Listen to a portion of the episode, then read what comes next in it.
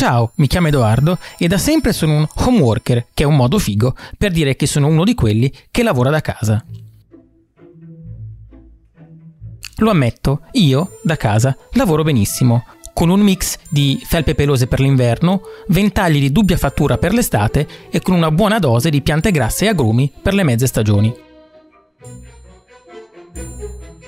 Ok, stavo scherzando. I ventagli non sono solo per l'estate, li uso tutto l'anno. Ma parliamo di cose serie.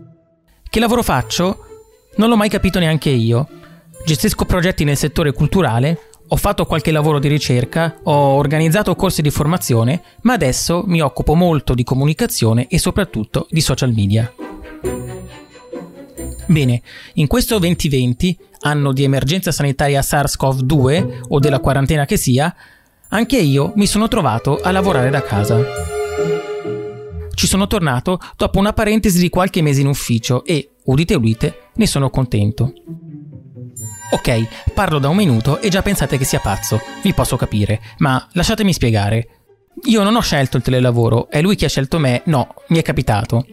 E così, in questi anni, ho lavorato quasi solo da casa, ma, attenzione, ho avuto modo anche di passare dei periodi di lavoro in ufficio. Avete presente? Stanze, muri bianchi, colleghi in carne ed ossa?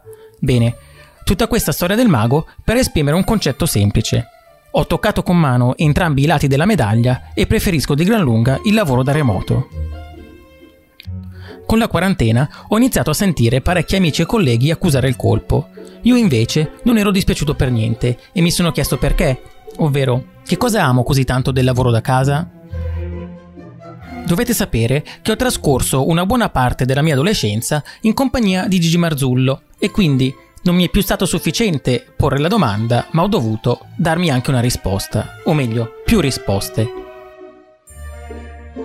È nata così l'idea di raccogliere le mie riflessioni sparse sul lavoro da remoto e di condividerle, nella speranza che possano interessare a qualcuno.